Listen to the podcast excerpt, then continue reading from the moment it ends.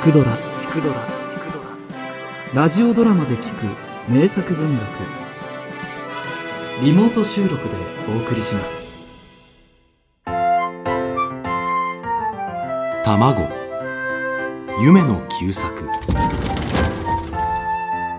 三太郎くんは勉強に飽きて庭に出ました。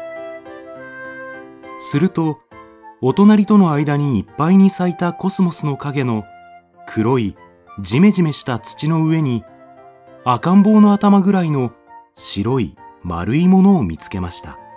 おやなんだろう？それは大きな卵でした。そしてその横の地面には竹切れか何かで書かれたこんな文字がありました。三太郎様へつゆ子より三太郎くんは文字を下駄で踏み消しました。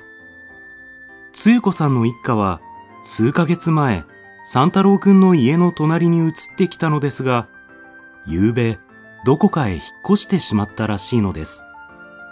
つゆこさん。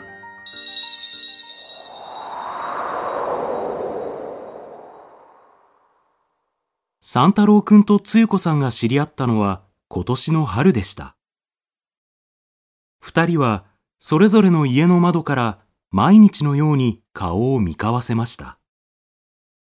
二人は恋を感じていました。ですが二人は愚かでした。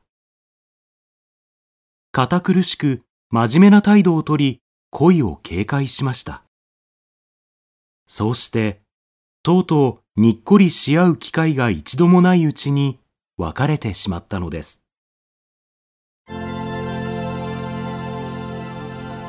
太郎さん早く。あつゆこさん。けれども二人は毎晩不思議な体験をしました。夜眠りについた後魂が肉体からそーっと抜け出し今三太郎くんが立っている黒い土の上で忍び合ったのです。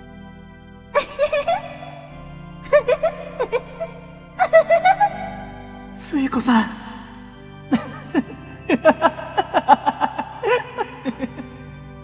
二人は日が暮れるのを待ちかねて仰せを楽しみました。ささやき合い泣き合い笑い合いました。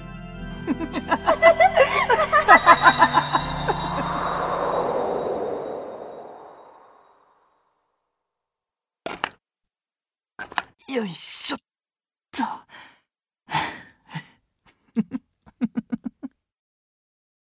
三太郎くんはなんだか奇妙なうっとりした気持ちになってその大きな卵をそっと抱き上げました。そうしてそれから毎晩その卵を抱いて寝ました。やがてその冷たい殻が三太郎くんの肌と同じ暖かさになると卵の中からすやすやという寝息がかすかに聞こえてきました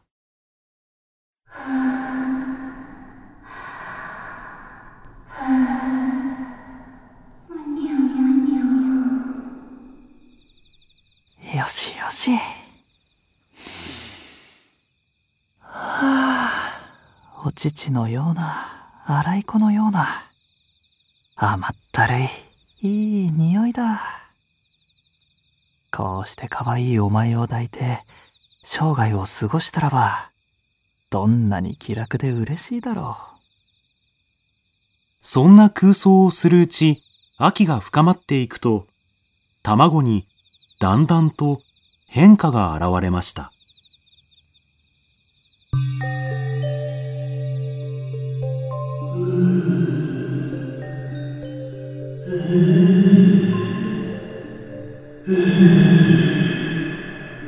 中から聞こえる寝息はうなり声のように。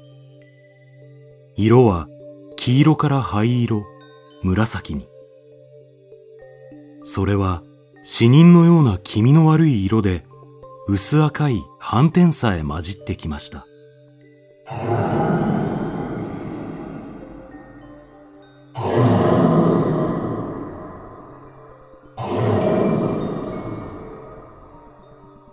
うなり声も次第に高まり、歯をむき出した野獣か何かのように力強くなりました。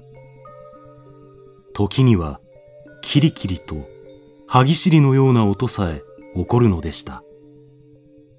きっと、卵が帰りかけているに違いない。殻を破れず、苦しがっている。ある夜、三太郎くんがうんうんうなる卵を懐に入れたまま眠っていると、不意にどこからともなくしゃがれた声が聞こえてきました。ああ、お父さん、お父さん、お父さん、お父さん、お父さん、お父さん。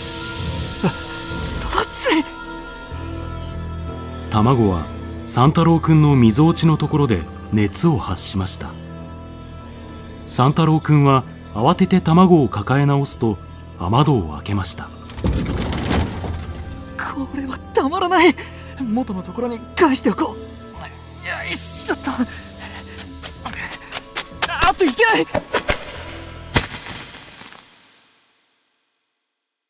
足元でバチャリと潰れた音がしました三太郎くんは目を背け家に戻ると全身の汗が冷え乾いていくのを感じつつ寝床に潜ってわなわなと震えました。後で掃除をしておかなければ。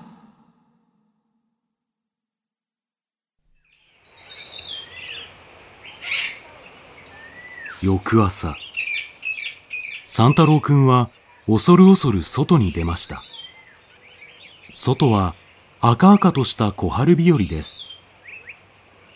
しかし、例の卵はどこにも何の跡形もありません。あれ？まあ、大方夜のうちに犬か猫が来て舐めてしまったのだろう。三太郎くんはほっとすると何食わぬ顔で散歩に出かけました。